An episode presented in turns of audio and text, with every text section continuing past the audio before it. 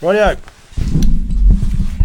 On Loose Lines is back and is live, and uh, a couple of slight little technical issues, but I do believe I have President Nick Hooper on the line. Firstly, Nick, welcome back to Campbell's Comments and on Loose Lines, mate. Thank you, Paul. Thank you for having me. Uh, good to uh, good to be back with you. Um, it is indeed. I uh, just had a slight. I'll put the cowboy hat on for you, Nick. Too. I don't know if you're watching live or not, but uh, I actually uh, I've got the iPad here. Yes, I actually put the cowboy hat on. Anyone wondering why we weren't quite on time for starting? I um I couldn't hear Nick. I had a major issue, but you have to plug your headphones in, Nick. It's a uh, one of those random things that you may not be aware of, but yeah, if you don't plug your uh, headphones in, they, they don't pick any audio up, mate. So, yeah, slight issue that I did have. Yes, uh, like all tech, it's uh, uh, either uh, go to the wall and uh, flick the switch, or um, uh, or if it's your computer, you turn it on and off, or whatever. So it's always the simplest explanation, isn't it? It is indeed. Right, that was just a bit of fun having the hat on because just a little bit of a side note. But we've got some serious stuff to get through um, tonight. But firstly, um, sun starting to change a little bit, weather starting to turn a little bit. Spring is not that far away. Breeding season is going to be upon us very quickly, mate. No, you're right. I was out uh, just having a stroll at uh, at lunchtime today, and I could just feel uh, the warmth of the sun uh, on my back. It was uh, it was lovely. So uh, we've well past the shortest day of the year, and the days are getting longer, and the sun's getting stronger. So lot to look forward to as spring kicks in, and we know that spring means breeding season. It does indeed, and um, the breed to succeed um, is back, and that's what you and I are, are main, we're not mainly here to, to, promote, but we are definitely going to to promote um, that and get the message out there. But um, as you and I both aware, there's um, plenty of other stuff going on.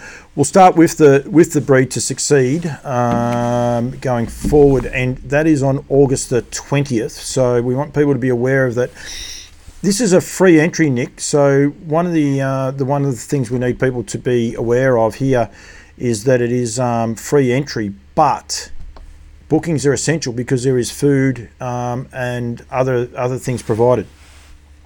Uh, absolutely, and Harness Racing, uh, Macca and his team are playing host to us on the twentieth of August.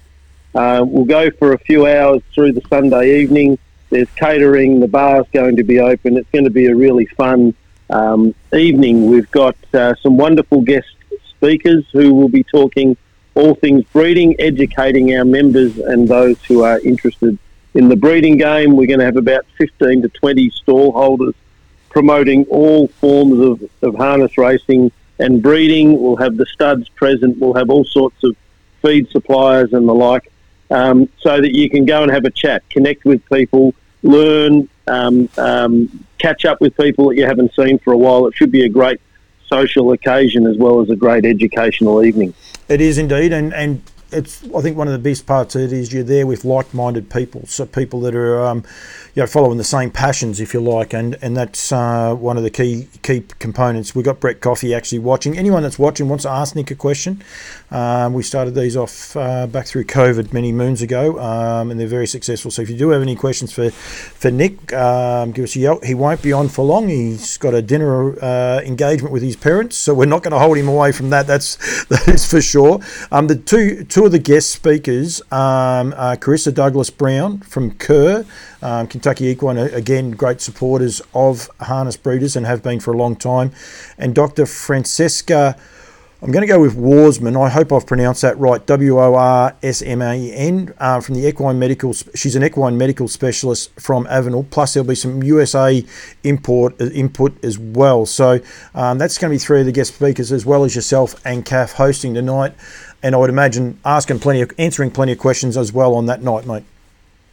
Yeah, very much so. Kath has organised these speakers with her connections uh, into the, uh, the, the equine world. Um, very well credentialed uh, individuals who will um, provide uh, great information, I'm sure. Um, so yeah, looking forward to that. But yes, people need to book Paul. Um, there's only so much room there at Shepparton. Yes, we've got catering needs. We need people to book. Um, they can do that by ringing Lower Long Farms or going via our website uh, and getting all the information. But please book. If you are a member, um, you will go into the draw if you attend on the night for one of three service fees from uh, Woodlands Stud, um, uh, Lower Long Farms, and Alabar. We'll have American Ideal, Pastor Stephen, and Vincent service fees. That's $21,000 worth of door prizes for uh, our members. If you are not a member, it is very easy to join and it is inexpensive. It's only $55. hbv.org.au or you can join on the night and be part of it all. But a great incentive to come along. Um, three lucky members are going to walk away with three wonderful service services to three of the best stallions that you could hope for, and we're grateful to Woodlands, Lower Long, and Alabar for what they've done and in supporting HBV. We really appreciate it.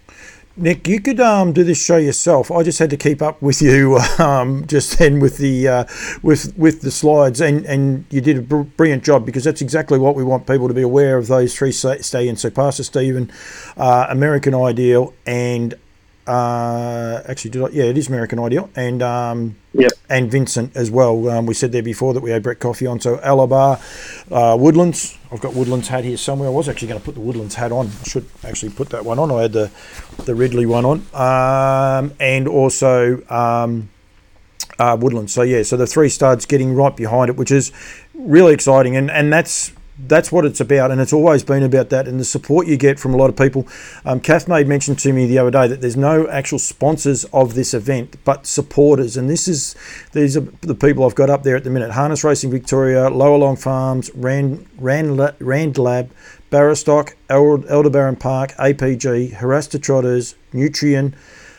Uh, Woodlands, I'm not sure if I said them before. I'm going in, a, in an order that I might have got myself confused. Alabar, Asbar, Kentucky Equine Rec, uh, Rec, Kentucky Equine Cur anyway, and Hygain. So we want to make sure people are aware of all these supporters and sponsors getting behind um, and promoting harness racing breeding and trying to take it to the next level. Yeah, very much so. We're grateful to all of them.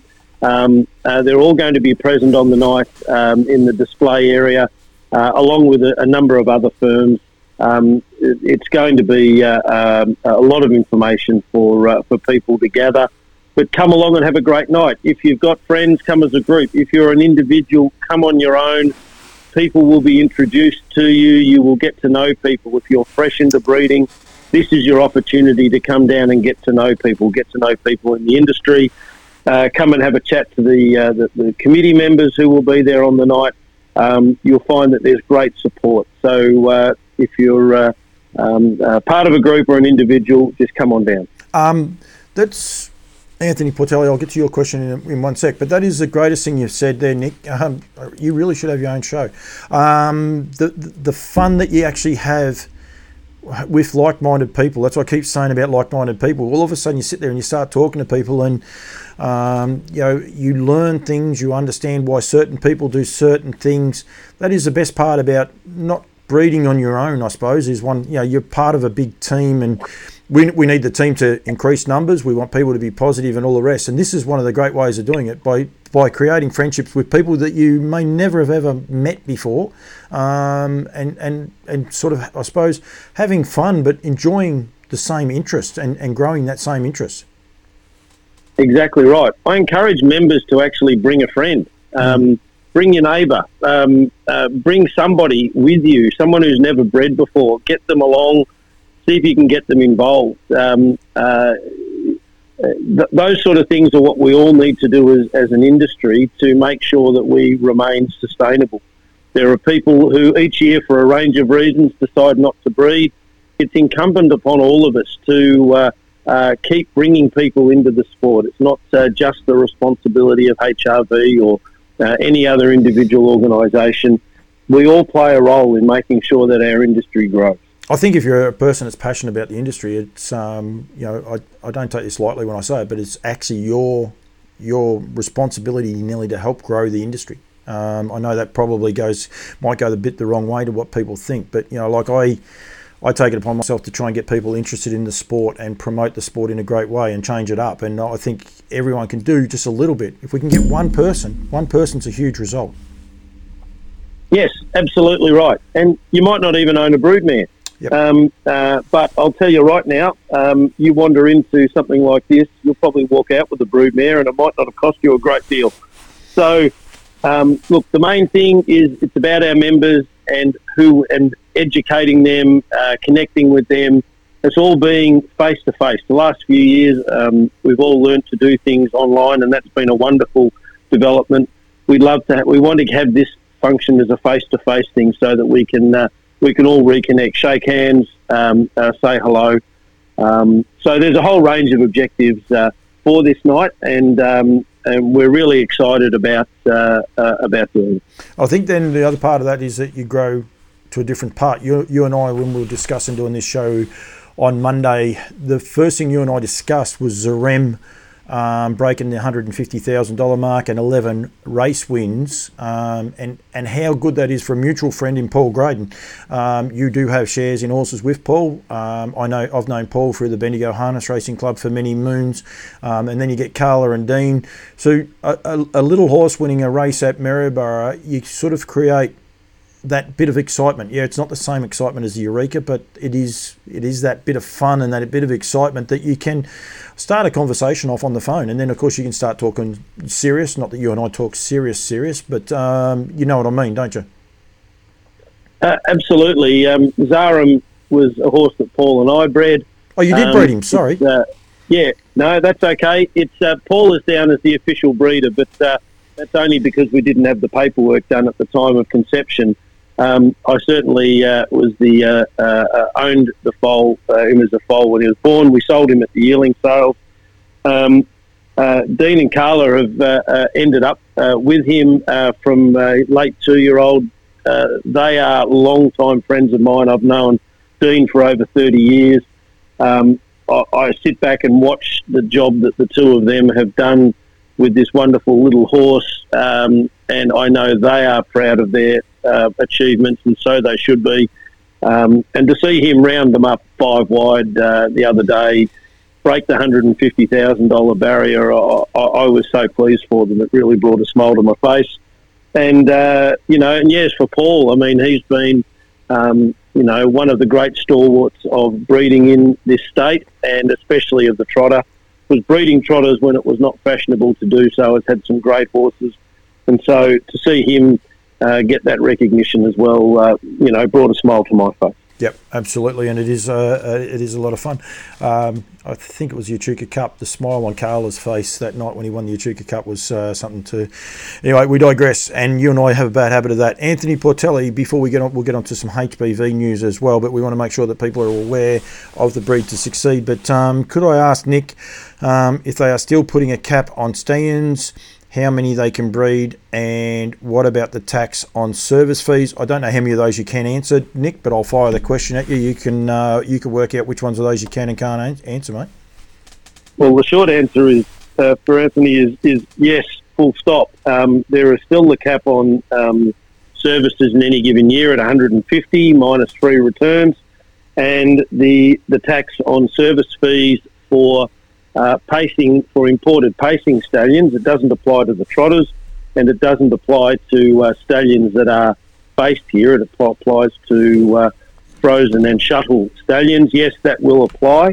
And in fact, if you have a look at uh, the way that some of the studs advertise their um, service fees, you can often work out whether the, uh, the, the tax applies or not. But of course, probably the simplest way to deal with that is to talk to the stud representative of the stallion you're picking out. But Anthony, if you're breeding trotters, you don't have to worry about it. Um, if you're breeding paces, um, then some have the tax, some do not. All of them have the limit. So if you haven't made your mind up, you'll find that some of them may well have already been booked out. But um, I'm sure at this point in time, you should still have a wide choice. I'm going to throw you under the bus, and you might tell me off for this one, you may not. Um, does American Ideal serving and I'm only using him because he's one of the stallions that's been offered up, but serving back to New Zealand. So in Australia, he's capped at 150, including free returns. But he can serve, can he, like it's unlimited books in New Zealand, but we'll just say 100. He can serve another 100 horses in New Zealand? Yeah, he can serve. New, New Zealand doesn't have limits. So um, some of the stallions will do 150 or close to it here, and then do similar numbers over in New Zealand. Uh, they can do more. There's no limits over there, but uh, um, uh, yeah. So uh, American Ideal will will serve a number of mares back into New Zealand as well. That's right. Yep, and then the frozen Semans are a little bit different, aren't they? Because of the fact of uh, uh, quarantine rules. It's not as matter of just grabbing a straw and throwing it on a plane and sending it over there. So there's that reason that sometimes there'd be funny numbers on frozen semen trotting stallions, especially um, in two different jurisdictions. They, they, they are a little bit different. Is that right? Yeah, that, and I think that comes down to some of the commercial relationships. Sometimes there is ample frozen semen available for a given stallion, and for others, it's actually quite restricted, whether that's because of the horse's output or just the commercial decisions that are taken by the owners in the States or in Europe. So that can vary uh, quite uh, markedly depending upon um, the commercial arrangements that are set. Yep, plenty of people watching. Um, Toddy Matthews um, is sitting on there. Uh, John McAllister, John Wilson, Brett Hogan from Wagga. So make sure, especially the guys in Wagga, that the breed to succeed 4:30 Sunday it starts. Kath suggested maybe seven o'clock it could finish, Nick, um, and around that time, anywhere from two and a half hours, maybe three hours. So won't be a late day. August 20 at um, the Shepparton Harness Racing Club. Uh, to get involved, you can and with the numbers go to admin at nrequine.com.au or you can also go to hbv.org.au. But the easiest way to do it is go to admin at nrequine or contact them on the phone number that's there on the screen 58 52 2845 uh, for all of that. And of course, as Nick said there, become a member and you can go into the draw to win a service fee to Pastor Stephen, American Ideal, or Vincent um, on the night. But you need to be a member. What's the membership fee, Nick? $55. Not a great deal. So uh, we've kept it very affordable if I was any good at my job, I would have had a big 55 flash up across the screen, but uh, didn't have that. Didn't have that one, that one ready. Rightio. You're also president of HBV. Well, you are president of HBV, hence the reason we've got you there. But there's a few other things going on. Firstly, Breeders' Week with SEN Track. Um, we'll come around pretty quickly. Um, it's basically uh, the end Monday week. It'll be um, on yep. SEN uh, seventh through to eleven for people who can't get SEN, you can listen to the podcasts. Um, I listen to them from time to time through Spotify, um, but I think you can get them on just about anywhere, Nick. Yes, and certainly um, depending on how people like to uh, source their info, if they follow us on social media, uh, Desiree will be uh, tweeting out or putting on Facebook links to uh, all of the interviews. Um, they'll probably also be, I would expect, on our website. Um, so there'll be different ways for people to um, uh, consume uh, those interviews. Jess Tubbs working with uh, Toby McKinnon and the SEN track team. When Jess isn't training international superstars, she's busy organising uh, uh, Breeders' Week. she does a wonderful job. It's been um, a pleasure to do this for the last couple of years. I think that people get a lot out of it. Some really good interviews um, both with local people, but also we try and get an international flavour as well. And Jess is uh, trying to use her international connections into Europe and America to get a couple of uh, international guests to add to the uh, the Australasian flavour. You'd be probably naive to think that there might be a Swedish feel uh, coming to this this episode, and rightfully so, because I mean she would have made some enormous contacts. So potentially someone that um, might never have been on the radar to have an interview with would uh, would be on the on the radar now. Uh, absolutely. So uh, I think that's definitely what she's aiming for. I, I can't uh, say um, full, with full confidence right at this minute as to exactly what the lineup is. It's still being settled, um, but you, nonetheless, you can look forward to some excellent interviews. We just know there'll be some something of interest for everybody. No, absolutely. The staying guide will be out shortly, Nick. I, yeah. should, I did ring yeah, Desiree, didn't get an answer. Right. No, that's right. No, the online version, I believe, will be out on the round about the first of August, and the hard copies should be in people's letterboxes within about a week after that. So early August, we'll loosely call it, is yep. when people should be getting the Stallion Guide, going through the very final throws uh, at the moment. Uh, I know that for a fact because I just uh, um, had a uh, had to proofread a couple of last minute items to uh, uh, today. So the print is about to be pushed. So um, look forward to that. Um, perfect timing as we hit off the top. The weather's getting better. Uh, the sun, the, the sun's out, and uh, that means breeding time. It um, it is a frustration for a lot of people. Someone will come in, like I'll come on and say mine's mine came on whatever day, and people don't get theirs. The post is not what it used to be, so you just got to be a little bit patient from time to time. That's fair, isn't it, Nick? Yes, uh, that's uh, that is true. Um, it happens always, with uh, it happens with the yearling the yearling sale catalogues, and uh, yeah, quite regularly I get uh, catalogue boxes. Uh, my friends in New Zealand, I'd have been to New Zealand, been to their sales. I come home, and a week later that they arrive. So just be patient, and um, they will come. So that's the best way. Um, Anthony Portelli, I understand why they are capping the stallions, but I think it's not working because people are booking two years ahead of the stallions um, that they want to. Um, and I suppose that's probably true, Nick. Um, I've got a couple of others coming in here as well. But uh, it's, um, I suppose there's a bit more behind the scenes that goes in with that as well. Uh, yeah, look, uh, HBV have been on the record as we were never not a fan of the um, uh, the service fee uh, caps. They're, they're in place. I think that that probably does happen. I've got no, I don't know what the stud policies are on on taking bookings, um, so I can only take what you say on, on your word. Um, uh, yeah, we're not a big fan of it. Um, however, we all have to work with it. One of the biggest issues for the studs is working out how many free returns they're going to have to uh, deal with each year, and then with the bookings, that becomes an administrative nightmare uh, for them. And I know it uh, causes uh, Brett and Kath uh, for example, uh, to tear their hair out. Um, um, uh, so Brett doesn't have much hair to tear out anymore. I'm glad you didn't mention my name in that because uh, yeah, we won't. Eat. No, I'll just leave that one way way alone. Um, Alex Hurley, SEN track is 15:93 a.m. Um, I reckon you're about on the border of where you can hear it from, though, Alex. But that's okay. Uh, the SEN app uh, for smartphones um, where you can listen. You can listen live or to the podcasts. So that is with the SEN app, I would imagine, through all good apps. What do they say? All good app stores and, and the likes. Um, Matthew Cooper, just be careful, Nick. I haven't proofread any of these. Uh, g'day, CC. Uh, with a love of the sport, I have invested as much as I can into my mares. Things are exciting at the moment, and breeding horses really gets the heart pumping. Um, everyone should be breeding a mare, breeding a mare on your bucket list. Give it a go. Well, I didn't proofread that one, and that, that's a great one to, to have. And he's exactly right, though, isn't it? It's the expectations of what these horses are going to be able to achieve. Um, uh, Matthew is my new best friend with uh, with that uh, that note. Uh, I couldn't agree more.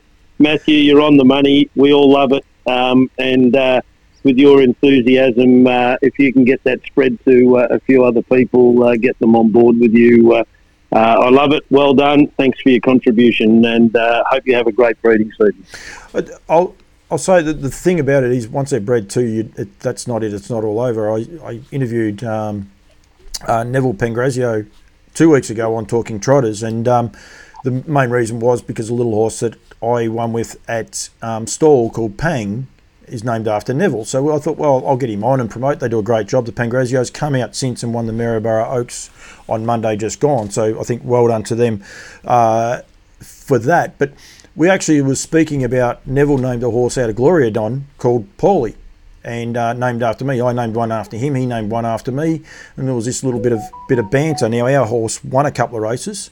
Um, pa- uh, Paulie hadn't hit the racetrack by that stage he won just prior to me going live on um, on Loose Lines a week ago at, at Bendigo. So Luke Ralph owns him, uh, Joanne Franklin trains him. Yet Neville and I are having this great text message exchange about how bloody good it is, and it's a horse neither of us now have any association with. It's just purely off the fact of breeding and and getting along to these seminars and things like that, and just talking with like-minded people. It's just a lot of fun.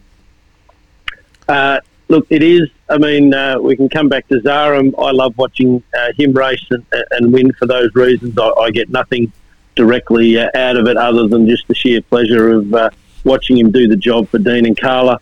And I think, to a degree, I, I think most breeders would uh, feel the same way that um, you watch your babies, whether you've sold them or, or, or whatever, uh, almost like they're your children. I mean, I, I, follow mine that I've bred that are racing in various places around the country, and uh, uh, I try and watch as many of their races live as I can, if not catch the replays, just to see how they're going. So um, it's uh, it's one of the great intangibles about breeding, and uh, uh, a thing that gives me a bit of a kick along, as I'm sure it does many other breeders. What's the best horse you've bred, Nick? Sorry to throw you. Um, probably I'll give you a couple of minutes to think. I'll uh, or not minutes, but I'll uh, give you a little bit of think time. But what would be the best horse that you've bred? Uh, I would probably have to say uh, Utopia, based upon what he's achieved uh, out of Gluteus Maximus. Won a couple of Group, group Three races. Was highly talented. Um, but I'm hopeful that uh, uh, he might be surpassed by uh, Aureus, uh, uh, pacing filly that's uh, now three. That perhaps she can um, have a little little bit of success. She's certainly got some talent, um, and you know. But in terms of dollars won, and uh, Zarum is the the highest um, stakes winning horse that I've I've had something to do with. So. Um, haven't had any superstars, but I've been fortunate to breed some, uh, you know, very nice horses that uh, have, you know won their share of races.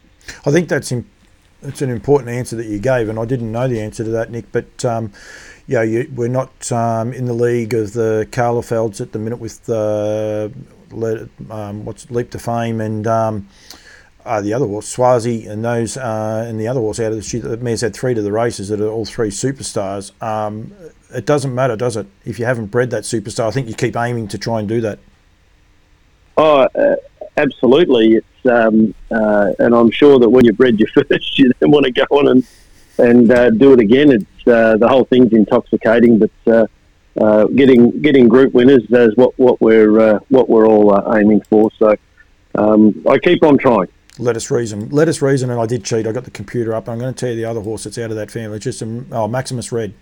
So yeah, she'd had four foals um, of, of who were named and hit the races. Three of those have raced, and the worst one is Swayzee, who's won um, 15 races out of 42, if you can say that, and $370,000 in stakes. So well done to those guys. But I'm tipping they've got a lot of. Uh, hard luck stories, but I think they're great stories in itself. But um, even that race, I think that was one of the great things with the Blacks A Fake, Nick. Um, there was two lots of brothers in that. The second ones probably didn't get the kudos um, as what Let Us Reason did, but it was the mother of Blacks of Dance and Big Wheels, who Big Wheels ran last, but Washington's last. So John Paulson, and I think I was told one night of the carnival had three siblings out of that family all race, which is uh, quite unique in itself. Yeah, it's what happened? That's exactly right. It's so rare, and, and what occurred on Saturday night with um, uh, Catch Leap to Fame being beaten in the uh, respective uh, feature races by their um, by their brothers. Uh, uh, the chances of that ever happening uh, again, I think, are just about zero. It was quite an astounding outcome. It's one of those ones that hasn't been brought up by a lot of people, isn't it? It's a bit, it's a bit of an oddity, I think. But yeah, and both the older brothers that beat them. Like it's yes, yeah, it's not like the the aging champ has been run down by the younger one coming through. It's a complete opposite. The old boys have said uh, catch up.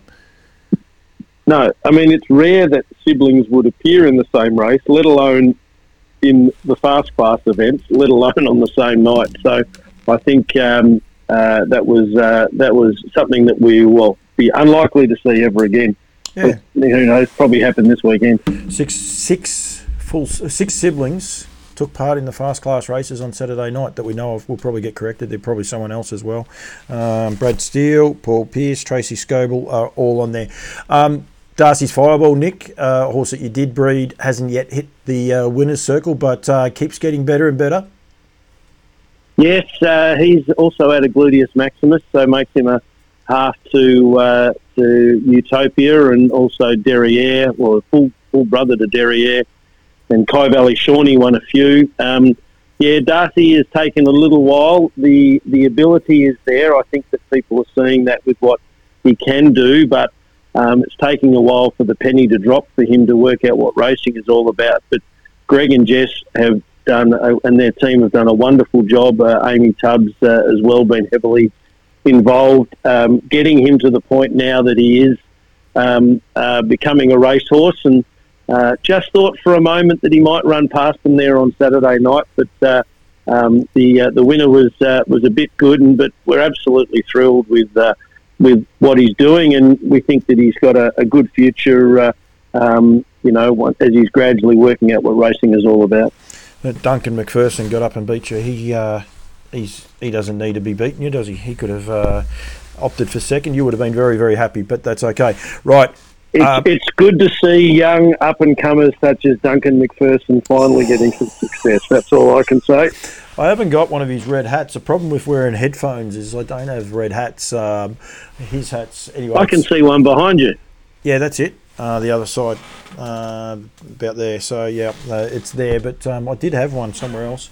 I throw things on the ground and the girls tell me off. Nick, you'd find that hard to believe that I get told off uh, for things. And I, I, nearly hung up on you, and I don't want to hang up on you just yet because Hambo Day is the other one we do want to highlight. Um, it's a little way off, Nick, but a really important part of harness racing, especially here in Victoria, for the Vicbred horses. Um, the 22nd of December at Maryborough, it'll be Hambletonian Day. Horses that haven't won a race, $10,000 on all races, which is super, super exciting. It is. We love Hambletonian Day. There are always great stories that come out of it. It's the All Maiden Day. I'm sure people uh, are aware of it. Uh, just before Christmas this year, right at the end of the season, great opportunity for uh, um, uh, for some people to pay for the Christmas presents uh, a few days out. Um, uh, thanks to uh, Maryborough, the, the VSTA get involved as well. HRV with the elevated stakes, the first win bonuses. I love going to that day whenever I can get there because the smiles on the owners and the connections faces as they walk away with some very substantial uh, checks um, is just worth worth it. So we love it. We, we continue to put our, um, our support behind that day, and I and anyone who's got a maiden, if you uh, uh, haven't won, come the end of the season, that's the race day that you should be aiming at, especially if you're Vic bred. And anyone thinking, "I oh, will just put one away um, and save it for that day," correct me if I'm wrong, but preference is given that it's almost the longer your losing streak, the more easier it is for you to get a run. Is that the way it works, Nick? Or does it still work that way? That, Hopefully it does. Yeah, yes, it does. That's the principle. I mean, ultimately, because there are so many divisions, not every division ends up with bucket loads of, uh, of nominations. But yes, that is right. So uh, if you haven't had a start and you are taking um, uh, luck into your own hands, because if there are, if you're the uh, the 15th nominated, and there are 15 or 14 more that have had more starts, you won't get a run. So um, there are some special conditions that uh, give everyone that chance to win that uh, race with some really nice prize money. Yeah, and I was fortunate enough. It was, I think, the first year of COVID, I was able to to, to work it, and uh, you guys were there, and. Um, there was a couple of really good stories. Paula, uh, I forgot Paula's surname, but um, a horse was saved basically from the knackery. I think it had about 25 starts um, and things like that. There's some really, really good stories on that day. Mm. Uh, yeah, I, I, love it. And so, uh, you know, hopefully we've got a nice warm day just before Christmas. Uh, people might have, um, you know, finished up with their Christmas break. They can get up there and enjoy the uh, enjoy the racing. Nick, thank you. I'll catch up with you at uh, Breed to Succeed. It won't be live streamed. Anyone thinking I will just sit at home and watch it on August 20, it will not be live streamed. Um, get in touch with Northern Rivers Equine, so nrequine.com.au.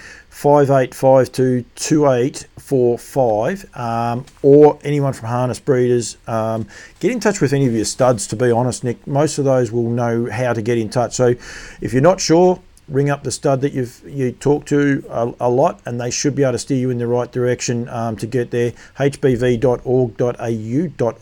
that is org um, .au um, to get in touch and get there. 4:30 like Kath said, roughly she thinks two thirty. Uh, sorry, two and a half hours. So seven o'clock. Trade displays will be there with all of these. Uh, or not all of these guys might not have trade displays, but these people will all be there and be represented. Um, I'm not going to go through them all, but we want people to get there, and you've got the opportunity to win a service fee if you're a member of HBV, $55, and you go into the, the draw to win a service fee to Pastor Stephen, American Ideal, or Vincent. And uh, don't know if Brett's still watching or not, but Vincent had a beautiful winner at Charlton uh, just last week. Uh, only went a lazy 155 on his head on his chest around um, Charlton. So, I mean, that's a very, very good opportunity for anyone to uh, get a quality service fee, Nick. Yeah, very much so. I think you make a you made a very good point a minute or two ago. This is not live stream. If you you have to uh, get off the couch and come and join us, uh, and if you do, and if you're travelling a bit of distance, there are we have some uh, corporate accommodation deals in uh, Shepparton. Uh, again, go to our website for uh, for details that will um, will get you some slightly cheaper accommodation from a couple of providers in Shepparton. I mean, we're trying to run it at a time so that people can get there and get home um, uh, all in the one go. But if you're coming from slightly further afield and wish to stay, we're looking after you there with some good quality accommodation locally. Absolutely. Um, it's quite funny. Uh, terms of endearment, Nick. I just looked at my YouTube page and we've got uh, Mark Hughes says evening Paulie, uh, I get from Brett, just still here, Paul. I don't think I get quite the same love from Brett as I do from Mark. But anyway, I digress. Uh, um, Barb Sedgwick, who is Nellie Melba on Facebook, she says, Love the creative naming of Glutamus, Gluteus Maximus. I can go one step further onto that for you, Barb, and say that her stable name was Betty. And um, probably best. Well, she's ill, she's no longer with us now, and I don't think Paul would mind me saying. But um, Aunt no, Gluteus Maximus is still alive. Not the Auntie Betty though, isn't? Not who she was named after. I don't think. Oh, sorry. No. Well, uh, yes, that's right. and uh, she may have had a large posterior, so hence the reason that's how she got the name. So the stable name was actually um, uh, Betty. So yeah, it's just one of those random things that I do remember. So going from there. Yahoo was that horse's yeah. name, um, and he should be going around in the Nutrien heats next week. Brett Coffey, uh, keep on the line because I will have Mark Barton, I think, anyway, as long as I can get him in between towns. Just recapping on a few of those things. I had an audio issue last week. Um, I, I, just have issues all the time, and no comments there. Thank you, Nick. Uh, Brad Steele has said there. Vincent doing an outstanding job at stud. Joe Pace, special conditions in Vic Sire Stakes who competing in the Eureka. Um, I reckon I'll leave that one, Joe, um, just for the for the time being. But maybe I, am actually going to catch up with Joe on the weekend doing a uh, Barastoc Dash, so uh, we might just uh, just let that one slide for the minute. I think, Nick. No worries. you didn't want to comment on it. Oh no. Well, I mean, I think what Joe's saying is that um, uh, the conditions of the Vicbred uh, have been altered for so that horses that compete in the Eureka are exempt from running the need to run in a heat of the Vicbred, and they are deemed as qualifiers for the semi-finals. Um, uh, I'm not sure exactly when that came in, um, and there'll be differing views on the merits or otherwise of that change, but it's something that uh, now, if people read the Vicbred conditions on their uh, the website, they will see that uh, that is now uh, in effect. So um, uh, there will be some people uh, who might be disappointed with that change. There will be some people who will be pleased with that change. Um, yes, it's certainly interesting. I don't think there's been an announcement from HRV. Maybe they're planning one, but um, yes, it's something that people are becoming aware of. Yeah, absolutely. So. Once we get a bit more information, we will go on there. I don't want to be a fence sitter. Sometimes I just have to be. Uh, so thank you, Nick, for getting in with that one. Darren Clayton's on. What a great man he is. Came on the show last week and spoke for me. Nick, thank you. As we said, one more August 20. Make sure you get in touch with nrequine.com.au, hbv.org.au, or ring any of your studs. Get in touch with uh, get in touch with them all. Um, and well done to the stay-in sponsors, which are uh, Northern Rivers, Lower Long Farms. Sorry, I'll get into trouble there. Lower Long Farms, uh, Alabar and Woodlands for donating those service fees, which is just tremendous. And there'll be other prizes on the night as well. So, mate, thank you go and enjoy Mum's cooking. Um, I really appreciate you coming on and giving me a bit of time and people getting into uh, getting in it. Uh, um, yeah, Nella uh, Barb Sedgwick says built for comfort, not for speed. That's my saying too. I stick to that one as well. So, uh, thank you very much for coming on, mate. Um, really appreciate it, and uh, we'll continue to do some more. We'll probably do a few more catch ups through the breeding season as well, mate. But thank you very much for joining me. Thank you for having me on. Look forward to seeing you at Breed to Succeed and uh, uh, look forward to seeing all of our members uh, there as well. And have a good night. Yep, make sure you remember $55. Thank you very much, Nick. Um, might get you to hang up, mate, because I know I can do it. That's all good. Thank you very much, mate. Cheers. See ya. Uh, Nick Hooper joining me there from HBV with some pretty important announcements there in regards to the Breed to Succeed on August 20. So we want people to be aware of that. Of course, they had a great association with Breed to Succeed through COVID. Uh, we had a lot of fun. Brett Coffey, Nick Hooper were very much regulars, and um, yeah, it was it was good fun. We probably should do a catch up every now and then and uh, do some do some random random ones as well going along there. Um, I have got I've got a video to, to show you. I still got my Woodlands hat on, so I might actually uh, do that one there. This is a horse called My Show. Now, he's actually three back the fence here. Just want to showcase, um, he's a son of Sweet Lou, this horse here, but um, they pace a world record in 147.4 around a 5 8 track here. That's him getting to second. Um, Sweet Lou's doing some amazing jobs. He's got Confederate, who won the um, uh, Meadowlands Pace last week, and then this horse has come out uh, this weekend in a heat and gone 47 and 4. Um, Lou's getting the job done. Uh, right across the ditch. So great supporters of mine, and I want to make sure people can actually uh, see that. You can see you found the line really, really well. Some good racing in America uh, right at the minute as we speak. So there, there is plenty going on there. We've got Ben Stud on the line, but as I said, always got to say thank you to the guys at Woodlands, woodlandstud.co.nz. Big news today with uh, uh, Love Me Too and coming across for the derbies, which is exciting for Victorian racing. Full stop that we're going to have uh, the NZB Millions winner. Um, so we've already won. Uh, I don't know if it's a group race. Cambrai, if you're on, I'm not sure if it is a group race or listed race. Um, yep, but anyway, CC contracting is on there. That is not me. That's about the only CC I don't have sewn up. Um, not sure, but anyway, it is a, it's a um, it was a very well well credentialed race, um, and then also he won the uh, Northern Derby. Uh, back when I was over there for the Rowe Cup. Um, he's a super, super horse, and he's coming out here to contest our Derby in late October, which is on Redwood Day. So, for the trotting purists, it's going to be a great time of the year um, going on there. And of course, What the Hill's part of the huge, well, not huge roster, but the roster for Woodland Stud um, down by the seaside, lather up. Bettor's Delight, Sweet Lou, American Ideal, and Speeding Spur, but the Fab Five are there, as Husey likes to call them. So um, get in touch with the guys at Woodlands, as I said, woodlandstud.co.nz.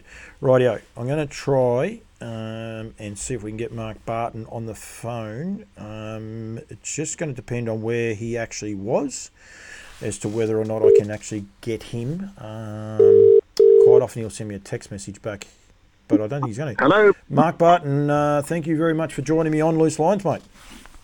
No, good on you, mate. Good to have a chat again. It is. It, it is good to chat. I'm going to have to move that logo, but that's o- that's okay. Which part of the world do we find you in at the minute, mate?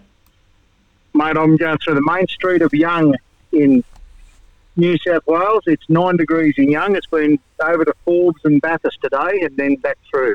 The, the, the weather is turning though. There's no problems there. You can see spring is in the air, and there's a lot of uh, good spring in the step, if you like, with a lot of people, mate. Mate, yeah. Look, I guess looking at around home, which is actually a tiny bit earlier than normal, the canola's just starting to come out in the uh, in the Riverina and all the southwest slopes just now. So it's, it's good, and I think yeah, we've had four or five ripping days, but um, some pretty good frost before we get uh, we get warmed up. But it's it's uh, yeah, it's nice in our part of the world. We've got just enough moisture, and the cattle job kicked forty cents yesterday in Wodonga, so we're going better. always, always got to be positive. Rightio, I had you on last week. I had a bottle of water um, sitting against a microphone lead. Anyone wondering why the audio was so bad? Um, I do apologise for that, but we want to reiterate, I suppose, um, the Nutrien races when they're coming up, the incentives. Um, there's a few things there that we want to make sure people um, are across and are aware of. Firstly, the Nutrien race dates. Uh, they're here next week, Bardo. They start Tuesday in Menangle, uh, Bendigo Yes, Wednesday, mate, yep. Bendigo Wednesday night, and then back to Kilmore on the Thursday night with the Trotters. Yeah, that's it, mate. No, exciting next week. We're um, uh, we you know, I think. I think they close probably tomorrow. I reckon in um, in New South Wales and um, and Victoria. Yep. But we've got yeah the the, the uh, paces we're we're looking at um yeah providing heats for the paces in New South Wales as well. But it's um it's exciting for us, mate. There's a lot of particularly the three year olds that are well known, but you know I, I know yeah you look at look at a couple of the the rising superstars. And probably the New South Wales one. Yeah, Lux Turner, probably the two year old filly has had a, um, I think she won a pink bonnet and um, Bathurst, so she's probably the one, um, the one that everyone in the uh, in the New South Wales colours are talking about. Yeah, I've been fortunate enough to see her firsthand, and she's a she's a beautiful filly, and um, yeah, the, the people behind her have a bit of good fun. Actually, just on that horse there, Ricky Alchin drove his 500th winner yesterday, so congratulations to Ricky. So, um, which No, is, good on him. that's a he's a good man, Ricky. He's uh, he's a bit of fun to actually to to be around. Oh, look, he's been been a great supporter of Nutrien since we've been in it. The um, our first sale, our first ready to run, I reckon he put round what seven or eight horses for us, and no, he's been um, it, he's been very helpful. All the Alchin boys have been great helpers, actually. And one of those horses is Let Us Trot, who is still winning races and doing a great job for Nathan Jack's got him now. Yeah, and I guess you go back another step and look at who owned those or who bred them. Um, Let Us Trot again comes out of that Carlefeld stable, and we've got, well, he must nearly still be one of the uh, the favourites for the Eureka, wouldn't he? A, a bred horse in Queensland. Yep, leap to fame. Yep. So Leap yeah. to fame, yeah. Yeah, and then, well, then they've obviously bred the full brother as well that won last week. But it's, um, it's yeah, no, they've, they've had a, they've had some good success, but it's a, yeah, a, a, good time on the back of the Queensland Carnival, and it sort of rolls on into our, our races. Uh, really looking forward to the 11th at Bendigo for our finals, and um, like we said last week, you, you roll around in, in sort of just under seven months. We're um, we're back to Mel- Melton with um, it's what 2.2 million dollars in in uh, prize money over the seven months. Absolutely. So that is, um, we want to make sure people are aware of these for a start. That Melbourne in April, um, and the weekend that that, that will be, um, it won't, well, it won't be a week. It actually won't be a weekend really, because it'll be pretty much a week to ten days um, towards the end of the sales year. Uh, but it's going to be a lot of fun. You said 13, 14, 15. Is that the three dates? Uh, yeah, well, it's it's Saturday, Sundays are 13, 14. Yep. And uh, we'll, we'll sell again on the, we'll sell also on the Friday night if numbers in yeah if that's what numbers dictate to us. So we're um we're, we're looking at um it's certainly the, the finals of the uh, of the racing on the uh, on a Saturday 13th and uh, Saturday Sundays at 14th, and we go back to the Friday the 12th um, if we need the extra numbers. Now, 1.25 million will be on offer on that night um, at Bendigo. Oh, sorry, at Melton. Is it Melton or Bendigo? Uh, Mel- Yeah, no, Melton. Bendigo this year, mate, and Melton next year. Go so going back to headquarters at um, uh, the request of HRV, they've um, they've got you know planned to try and you know, help us with the whole weekend, and that was um, one of the things they think they can best you know, best um, promote the races and promote the weekend through uh, with the Melton Club. But a little bit of clarity, I suppose, for some people, Bardo, is that it is not a locked-in deal that it'll be in Melbourne um, forever and a day. That is one thing we, we I suppose No. we need to get the message look- out there because some people think that we are, you're only going to be a Melbourne sales company. No, no, definitely, mate. Look, it's a um, we, we've got look obviously Sunshine Stars with the horse we sold in Brisbane. They'll race in August. Um, yeah, we we'd like to think we can do something even in 2024. We'd love to um, come up with something else in New South Wales uh, around our sale race horses, and uh, it's a 2024 deal at this stage. Um, uh, Matt Isaacson, new CEO of Harness Racing Victoria, he's new in the job, and we uh, we both said, look, let's do this this year and let's review it. Um, I'm, I'm very mindful that uh, between Bathurst and Sydney, the turnover or the, the, the market that we represented last year is nearly equal between Sydney and uh, or New South Wales and Victoria. They're both um, uh, around the same turnover, so we, we've got to be um, mindful. And, and look, I think the April race in Melbourne allows the Bathurst horses to those horses to um, trial again in Sydney and then come down to um, down to Victoria for our, our April final next year too. Yep, no, I think that's important. And then we, you mentioned there before about Queensland. There's a few changes potentially to Queensland next year. Uh, I suppose where it'll be hosted, um, but also the commitment is still with the guys at the Sunshine Stars um, to continue to grow yep. grow that product. Yeah, look, Racing Queensland, Albion Park, the guys at the Creek, uh, they, they've committed to the same price pool as last year, which was paces 125,000 to two-year-old pacing fillies and pacing colts. Uh, then they'll roll on again. The Sunshine Stars race for 100000 as three-year-olds. Um, they'll have a $25,000 trotting filly for two-year-olds and a 25000 trotting uh, colt or gelding for two-year-olds. And if that race didn't stand up with noms, they would combine that into a $50,000 mixed set. So that's what they'll offer. Uh, any horse sold through that um, sale next year in Albion Park, it'll be at their uh, the race racetrack again. It'll be a one-day sale on Sunday, the 11th of February.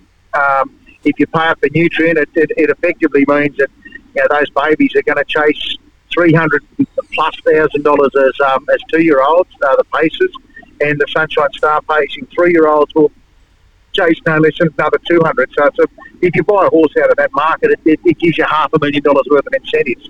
Yep, which is important to, to note and important for people to be aware of. And you don't have to be a part of Queensland to sell at the Sunshine Stars. There were some guys from um, New South Wales did it last year. I don't think we had we had plenty of Victorians up there, but I don't think we had any Victorian sellers up there except for you know Ben Stud. But um, we, we you know yep. you, you, could sort of say New South Wales, but um, there is also that opportunity for people to say, well, hang on, we could you know try chance our arm because they're doing some great things in Queensland with stake money and and what they are doing with race incentives. So it is you know think outside the square. Sometimes there is always other options, isn't there? Well, look, I think they announced on the weekend. You'd have no doubt been across that um, already. That you know, the, the, the club have announced this extra half million dollar slot race in Queensland. So yeah, that's um, and that's open to open anyone to to, uh, to nominate for, I believe, as well. So you've got um, yeah, you know, they've got the uh, Racing Queensland um, um, machines behind Albion Park, and they're um, yeah, they're, they're, they're a terrific club. And I think I said last year, it was great to work with um, a progressive and proactive um, group in Queensland. Uh, we look forward to doing a better job again next year. It was a you know, it was a tougher series of sales last year, but we were up. I think numbers, generally speaking, are going to be. Yeah, the, the, the buyers won't have quite as much to choose from just in the natural um, numbers that'll be on offer, I reckon, in 2024. Yep, absolutely. I think they're doing great jobs. Matty Cooper, I'll get to yours in a second, but uh, Brad Steele's come in. Um, I'm sure we'll see some of the 2023 Nutrien yearlings in the 2024 $500,000 Ladbrokes Proto Star.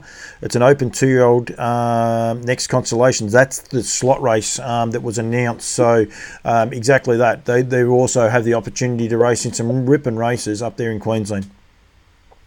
Yeah, absolutely. And look, and like I say, if, if Brad's there, I think um, again it was. It, I think it, it was a, a record um, patronage for for their um, uh, their their, their uh, program over this last uh, last month. Their carnival was yeah, was terrific roll up, and I think yeah, fantastic racing. Uh, we're uh, heading up there on the 19th of series to um, watch them go round, and it's, it's, it's, a, it's a great club and a great atmosphere, and yeah, fantastic horses coming out of it. He sent some photos through about the crowds that they had there, and it's um it's terrific. Matthew Cooper Bardo has said, "What about uh, Tassie, Mark? Um, can we combine uh, with Victoria, maybe. Oh, okay. Sorry, I only read the first part. I was thinking, oh, he wants you to sell in Tassie. Uh, can we combine with Victoria? Maybe. Um, I suppose there's a little, few other things that have got to go under the bridge there first. So, Bardo, with that to happen. Um, look, I, have I've had not a lot, but I've had some dialogue with you know with um, harness racing in Tasmania and actually catching up with um, with a few people from Tassie again next week, just to explore you know what, what the state's up to and the same thing which I really encourage if we can you know from a commercial or a sales point of view bring something constructive to uh, to the state of Tasmania. I, I don't know what that looks like, but I'm really certainly keen that I have got a meeting uh, in the book, but I couldn't tell you what day exactly now. Paul, but I am definitely meeting with um, uh, some people from harness racing in Tasmania this week on, on a Zoom conference to talk about what we can or can't do yeah, moving forward. Um, one of the things where Matty might get confused too is it is actually sold as a Nutrien sale, but it's not it's uh, a Nutrien store in Tasmania. It's not the same as um, here in the mainland. It's a little bit differently, Matthew. So just so you're aware, um, albeit that it is sold by guys who work for Nutrien, it's a little bit differently the way yep. that that's set up. I've been fortunate enough to be across there. It's a lot of fun. Hopefully this year they can uh, set a date where I can get back there. I think we were in Queensland last year when the when the um, same sale was on. So hopefully everyone can get together and I can get back across there because they're very passionate. Um, and it would be good to have them part of a big race series. I think that'd be something exciting. But a lot of water to go under the bridge there for you, Bardo, first. Uh, the, the, little bit I, I understand about Tassie, I think if you if the, the race value of for your youngsters, for your two-year-old racing, is it right? Fifteen thousand bucks um, minimum a race pool, I think, for Tasmanian two-year-olds. Like there's some there's some good things happening in Tasmania, and some great incentives with the breeders as well. Getting um, you get cash basically when your foal hits the ground and then when they win a race and it's yeah really really exciting what they actually do over there. So i think hats off to those guys. I'll catch up with someone might catch up with someone one day in a, in a little bit of a quieter time. First time ever a queensland um, harness race turned over a million dollars. Um, that was from brad from last week. So they're definitely on the right foot. They're having a lot of fun. I know Pat Driscoll and Louise Toolman were up there, um, and we'll speak about the Trotters in a sec, but uh, they were up there and they were blown away, uh, not only by the hospitality, but just the atmosphere that was on up there. And um, bit of truth in the matter, Bardo, just so that uh, you and I are on the same page, that um, Brad Steele shouted them out to tea. I've, I haven't seen him shout me. I don't think he shouted you out either. So we just might hold that one, uh, that one to him. I'll, I'll be careful there. Brad's been uh, very, very supportive of me. I think I've had a um, a, a, a, beer and a, and a feed that, uh, that Brad might have picked up at that time. But, um, I'll stand at a different corner to you. He obviously, you haven't earned the same stripes yet, mate. That's all that'll be. Oh, well, I'll keep, I'll, I'll keep, uh, keep putting it out there. He is the he is the king of uh, bad shirts. Don't worry about that. I've still got this one on file for you, Bradley. Don't, so don't don't worry one bit about that. Trotters, Bardo, at. Sorry.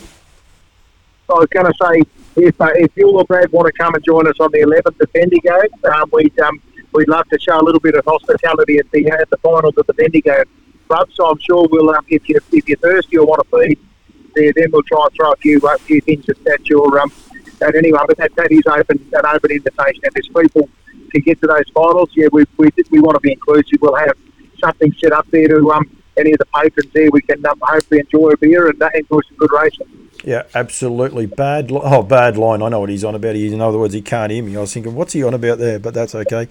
Uh, we've got plenty, plenty of uh, people watching. The Trotters go to Kilmore on the Thursday. So, as I said, the first is at Menangle, um, second at Bendigo with the heats, and then we go to um, Kilmore with the Trotters. Exciting to see the Trotters. Great support from Haras des Trotteurs, Bardo, and their their continued support with Nutrien. Um, and it's going to be cool to see them playing at home this year. They didn't get to play at home last year. We were in Sydney, uh, so I'm sure the team there will be excited. I did notice that um, uh, Anton Golino trialled two two-year-olds. Um, at Bendigo the other night. I know there's a few trotters just sneaking around at the trials, mate, getting ready for this race series. Yeah, look, and I've, I've been in touch with a few people that um, uh, we've updated our list so that people can see what horses are quali- uh, eligible for these races. But um, it'll be good for me. I haven't been to the Kilmore track, so I'm, um, I'm happy that I'm looking forward to that. The other thing, it's not that far, I don't reckon, from Kyneton, where my son lives, so I might be able to get a bed for not too much cost too, mate, on, on Thursday. So here, here is the naive New South Welshman. You're going to Kilmore Trots and you're going to thaw out by staying in Kyneton, mate. I tell you, you're in for an experience next week. I will say, I will say that. And there'll be a lot of people grinning, grinning at uh, that one. Jack Butler's on there because he bought horses last year uh, from the sales. Yeah, you need more than this truckies cap when you go to Kilmore, mate. But that's okay. I think it'll be a great night and it'll be a lot of fun. No, it should be, mate. And look, at I think that's that's it. It's um it's good to see the trotters go around in Victoria. It's, it's really the heartland of the trotter in Australia at this point. But um, I think you know we've got um, we've got a lot of capable horses when you actually go through what horses are potentially up for these um, these, these heats next week. Um, yeah, looking forward to that, and really looking forward to um, a great final. And it's it's, it's serious coin for those three year olds, one hundred and twenty five thousand for the three year old fillies and the three year old colts. So it's um, yeah, it's it's it's serious money, and it's a, it's a yeah, great event. Brad Steele showing his age, the Red Lion. I'm not sure if it's the same Red Lion as what it used to be, Bradley, but that's okay. And, and Alex Hurley, she is uh, she's in the middle of those two, not quite in the middle geographically, but pretty close to it. And she's got three laughing faces and three frozen faces, Bardo. Um, she knows exactly where I'm coming from with it. So. We, we, we talked about doing some new caps next year, and I did have a, um, a trainer from Victoria. who She could be well advised to put maybe 100 Nutrien beanies might be a better option next April for us. So I'll, uh, I'll take that on board. We might be able to get a few uh, branded beanies for next season. There's a follically tested person at the other end of this microphone, mate. He won't be against that either. Don't worry about that. But that's okay. um, but I thank you. That's the one thing. Uh, the catalogue is open now. Oh, sorry, entries are open now for yep. the catalogue for next year's sale. Um, we want people to yep. August 31st. Um, and and you know definitely have a good think too too about it as well as like I said with Queensland also Bathurst because Bathurst is um, you know it's an exciting it was a lot of fun last year. Um, it was it was good. So uh, that's Look, something the, the, big, big one to remember about Bathurst mate is if you buy a horse at Bathurst and you want to pay it up for the Nutrien and caddies uh, you've got the ability to go to Bathurst now and pay up for you know Nutrien in in um, in uh, wherever it might be, whether that's Melbourne again in 25 or in um, or in Sydney. But it's a it's a, it's a great sale. We saw yeah we saw terrific horses go around. I think um, the thing that I was surprised our first year just how many people used their uh, first win bonuses, their vouchers in New South Wales to um, help secure a horse. And I remember watching some of those horses go around during the carnival, and someone said, "Oh, that was a four thousand dollar winner, uh, four thousand dollar purchase at the at Bathurst, and oh, that horse was the one the Oaks. It came out of Bathurst, and oh, that horse won the Derby, came out of Bathurst. So there's some terrific horses that have been through that Bathurst farm. Yep, the New South Wales Oaks and Derby winners um, both came out of that Bathurst sale, and I don't think, in fact, I know neither of them exceeded ten thousand dollars in purchase price. So it is a great sale, um, and the other part, it's a lot of fun, very welcoming place um, as well, Bardo, which is really really key. But um, that's a little way away. We just want to make sure people are aware of that. The race incentives, um, there's next six months here in Victoria. Um, I better get my screen up because otherwise I'm going to say the wrong amount. Uh, it's not on that one. What is it? Two point. Yeah, well, 2.2 million between um, our August and our April races over the next seven months is, is what will what will change hands for two and three year olds, um, paces and, and uh, trotters. So uh, that's good. We're open till the 31st of August with our entries. Um, our program, we do that. Then that gives us a month here to get uh, Alan Parker again to our pedigree pages, and I don't think anyone can do them better. Uh, we get them to the vendors, they prove those, and we have our catalogue live in October. Um, but we wait for the Breeders' Crown results so we can update uh, our, our print catalogue in November, and then we try and get it out around the 15th of December so we can have them dispatched and hopefully on people's um, coffee table before Christmas. That's the plan, right? Yep, absolutely. And it will be a standalone. brand on online. We will be uh, standalone catalogue for uh, Brisbane this year because they'll be the 11th of February, so they've come forward back to a more traditional Queensland sale date. So we will make that a standalone catalogue so that those um, those vendors we can get them out uh, well and truly eight weeks, ten weeks before the sale. No, absolutely. If Brad is there, I might actually, if he sends me a thumbs up, I might give him a call, actually, just a recap on there. Jamie Lee King is watching, Craig Milne, and Bernie Ring from um, Redcliffe is actually sitting there watching as well. So um, I just might give Brad a quick call we'll have a quick touch off um, on that. Any queries, anyone wanting to know anything, get in touch with Gemma Smallman. Her phone number is there. It's 04 four seven three five six five four nine, or you can ring Mark Barton 0419 488 256. Um, get in touch with those guys or go to Nutrien. Uh, I knew I had to have one in the way. NutrienEquine.com.au um, and follow the links there. There's plenty of people to get in touch with um, as well. But um, yep, make sure you, you ring the guys and um, have a good discussion about it. Bido, thank you. Uh, thank you very much. Uh, appreciate you coming on. I do apologise last week. Didn't realise it was a bottle of water against the microphone. It's, it uh, between that and Nick, Nick Hooper tonight, I didn't plug my headphones in. I couldn't work out why I couldn't hear him. I hung up on him three times and then uh, realised I didn't have them plugged in. So yeah, so no, you've been you've been gentle, gentle on me tonight, mate. So I appreciate that. But I um, no, like always, mate. I think it's uh, it's great. Your platform gets our message back a lot of um, our, our, our you know, breeder clients as well as a lot of the the racing clients. So um, you know, it's it's it's, it's probably at the next stage for our business, but we're really evolving to start to see some of our graduates become recognised racing names now. So that's you know, really exciting, and um, we look forward to um, helping anyone leading into these sales. We've got you know, we've already got some good steady um, entries rolling in, so it's uh, it's already looking. I won't go saying names of horses yet or, or what's in there, but there's two or three really yeah really exciting horses I've already seen in the catalogue. So no. in the uh, on the online catalogue. So we'll uh, we'll talk about that another day. Absolutely, Diane Riley's on there, of course, from Queensland, a proud Queenslander as well. So I'll definitely get uh, Brad on in a sec. He hasn't given me a thumb up or not. I'll just I'll just ring him. Uh, Campbell's comments, but I'll probably go live the, on Loose Lines is a Wednesday night show. There's every chance I'll go live from Bendigo. We'll have a bit of fun there on the track, uh, depending on race scheduling and things along those lines. But um, Kath McIntosh, the the vet, she also has got the uh, Heidi George. Um, series will be on that night as well, so it's going to be a good night of racing. So uh, yeah, on loose lines will be live where I'll sit set up and that we'll just wait and see. But uh, yeah, we'll be we'll be live there and we'll try and get some of the.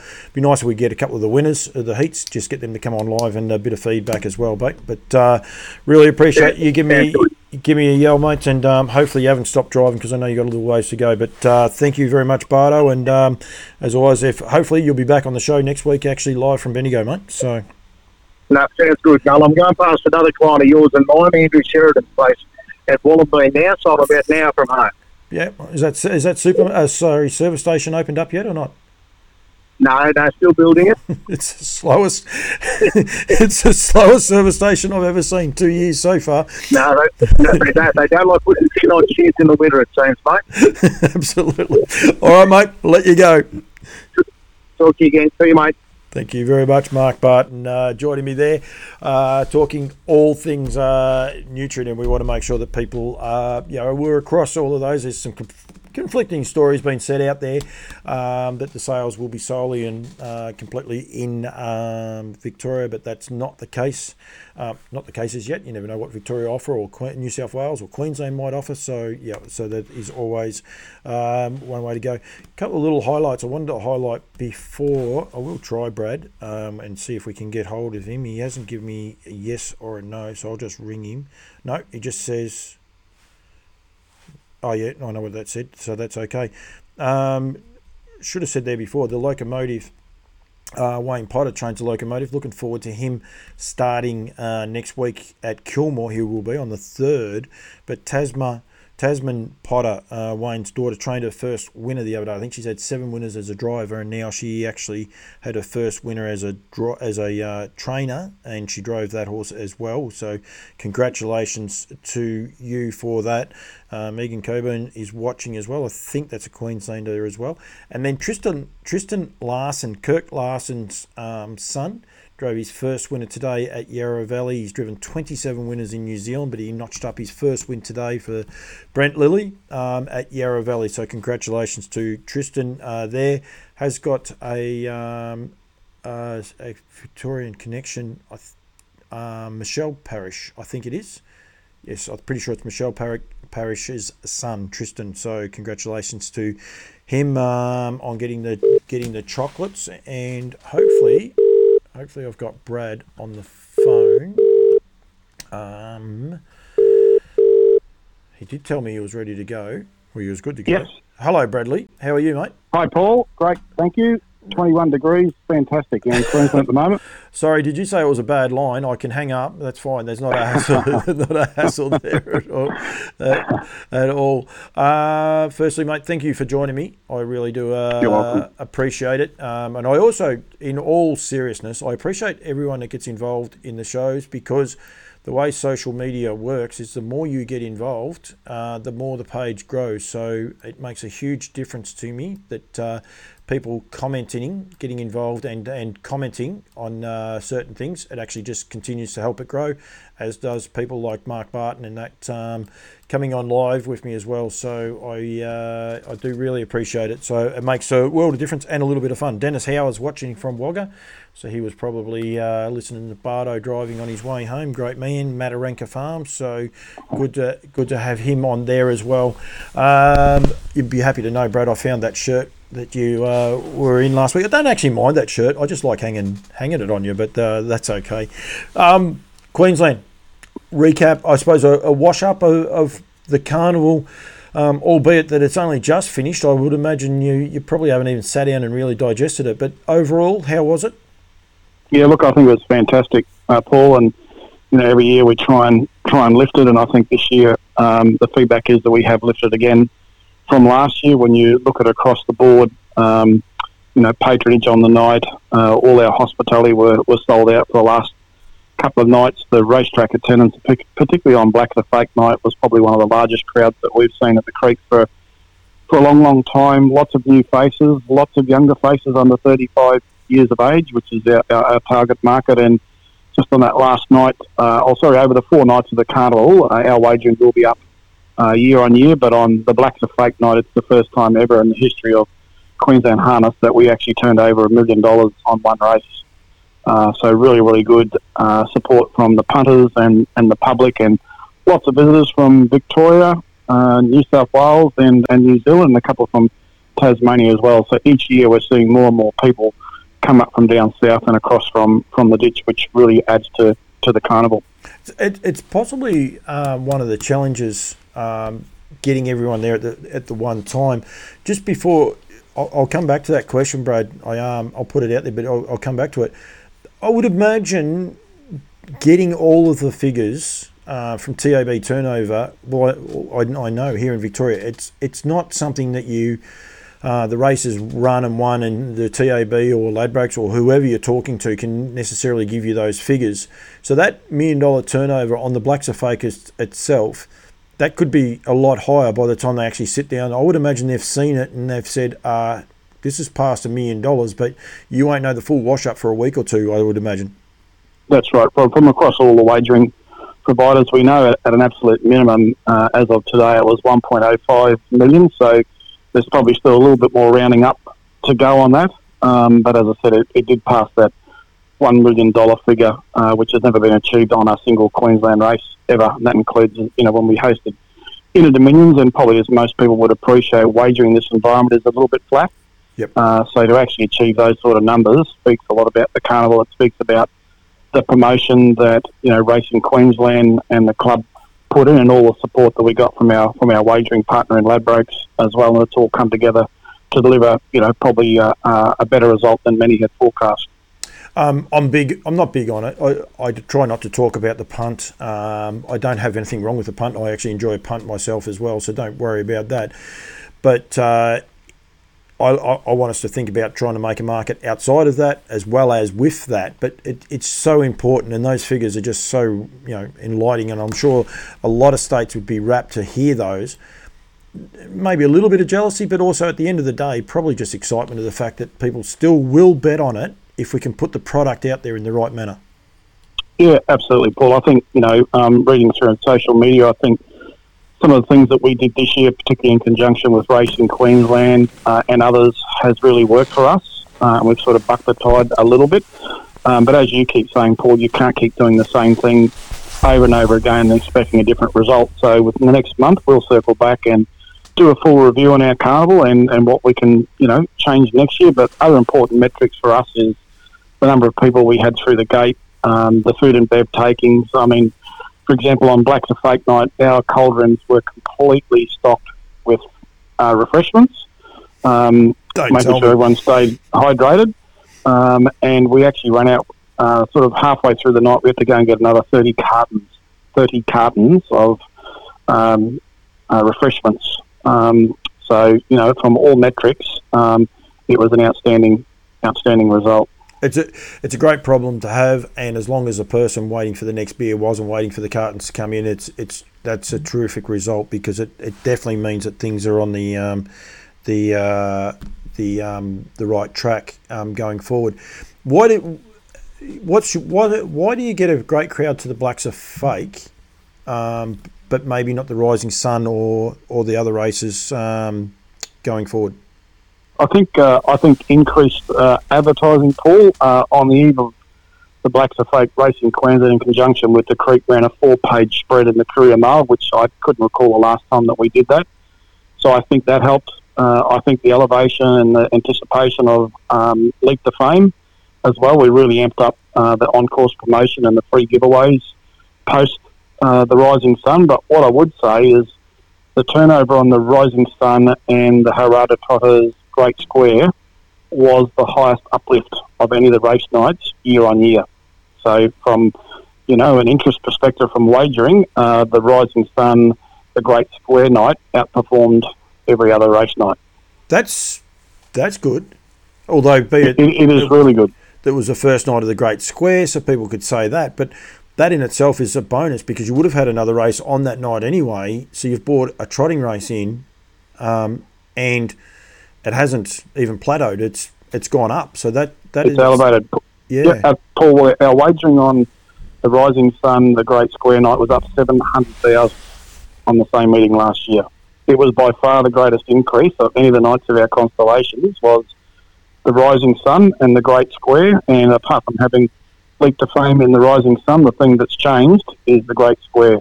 Yep. Um, so we think the wagering on the Great Square was was uh, very strong. Uh, hence why we got that uplift of seven hundred thousand. Um, I said there before about the crowds. Um, we'll come back to the Great Square and the Trotters in a sec. But the crowds that you you were able to, um, you, sorry, not the crowds, the participants that you're able to get. Mm. The joy I had two years ago, um, you know, watching Ray Green bring out um, copy that American Dealer, and the other horse I forget his name, but by Sir Lincoln, and these were sort of uh, copy of that was known, um, but at the time, I don't think he'd won a New Zealand Cup. No, he hadn't. And uh, American Dealer definitely wasn't a Derby horse and the likes. And these horses sort of came out of nowhere. Crandall Getty, Nathan Purdon were up there. You had this great mix of um, New Zealanders that came. You then got uh, the next year you got Greg Sugars and, and, and the likes. This year, it, you, know, you only had to listen to Sky Channel the other night. The New South Welshmen were coming to the fore. How big a carnival, plus your locals, but how big a carnival would it be if you could manage to sort of get all of them there at once? It'd just be massive, wouldn't it? I think that's the nirvana, Paul, that ultimately it will happen. Um, this year, yes, we had the promise of quite a few Kiwis that are coming over, like Merlin, for example, was coming for the Rising Sun, but had a foot issue, and a few of the other better horses had plans to be here as well. But I think one of the one of the challenges and opportunities we need to solve for, for next year and it's not just for New Zealand, it's for Victorians as well that wish to fly their horses across.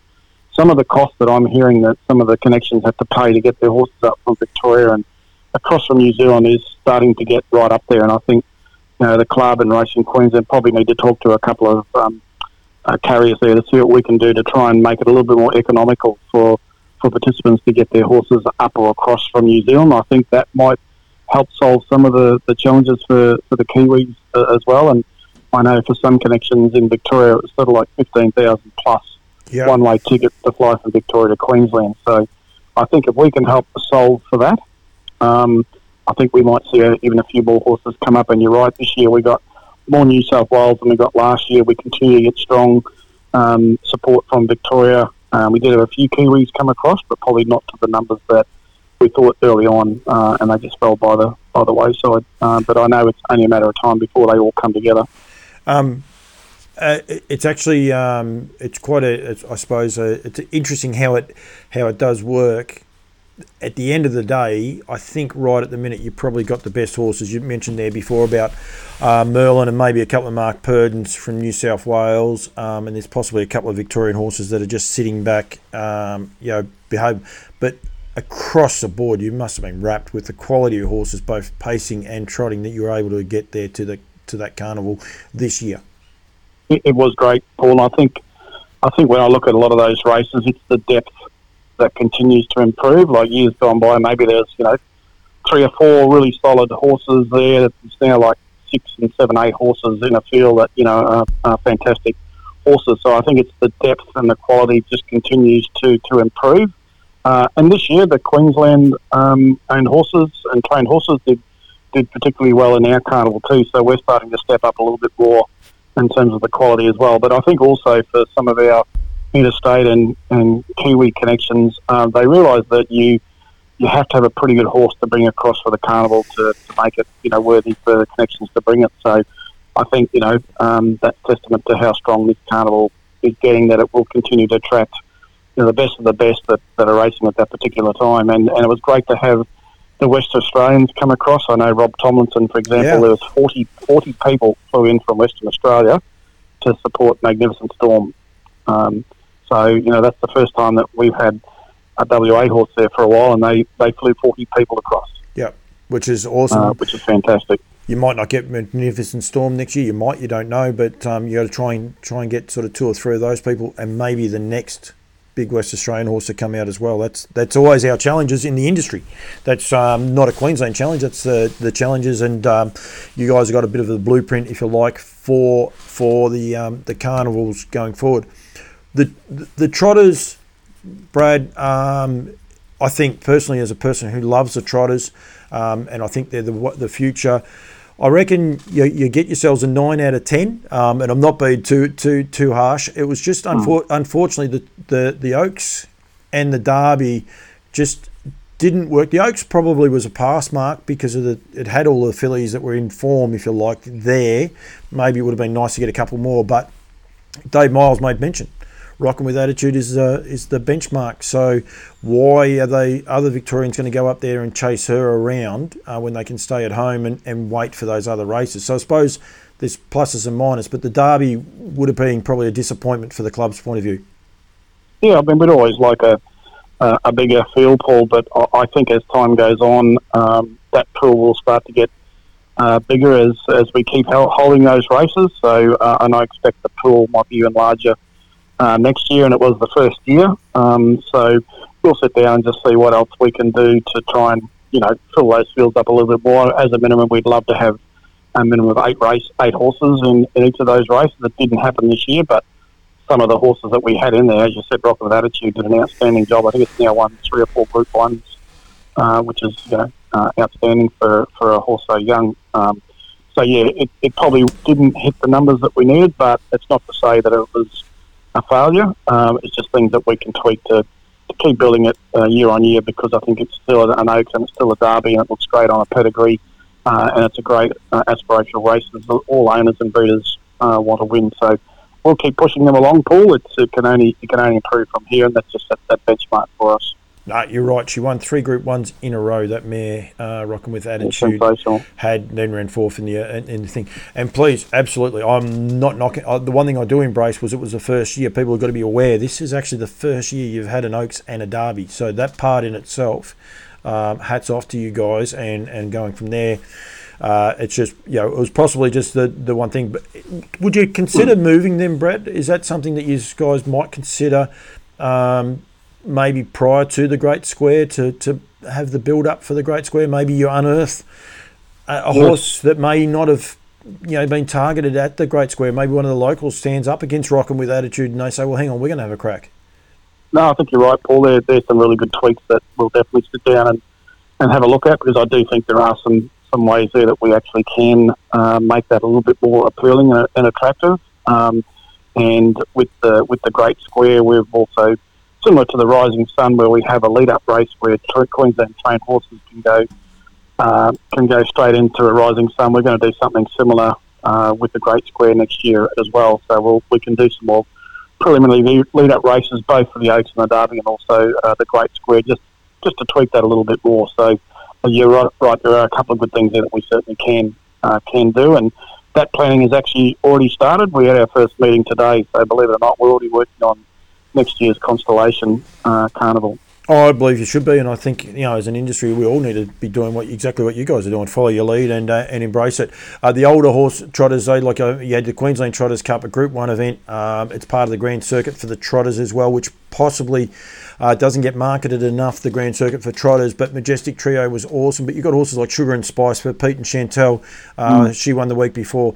The the old age trotters, uh, that's a well well deserved tick. Um, some people would say, well, they're probably not quite the, the, the top liners. Take your top liner there. Try and beat them. Um, you know, it, I think hats off to you guys for what you were able to put on. Good numbers of trotters, um, good representation, good representation from the states. I think it was awesome. And I think, Paul, if I'm correct, it's the first trotter that Brad Hewitt yep. has ever trained. yep. Um, so you know, uh, it just goes to show you what's what's possible. And uh, and it was I think it's part owned by Jarrod Croker, the captain of the Canberra Raiders. And I'm pretty sure Jared made it to the race meeting the previous week, but unfortunately couldn't make it that night. And I think he had an interest in two winners uh, that night. So we we uh, we just missed seeing Jarrod that night. But yeah, Brad Hewitt's first trot he's ever trained, and it's come out and you know was a was a fantastic performance. I have got the uh, the results up. He definitely, you're right. He definitely owned that horse. Do you know the other horse that he had to share it? Uh, I can't recall, but he had two um, two uh, winners that night. Uh, I'd say they're probably both trained by Brad Hewitt.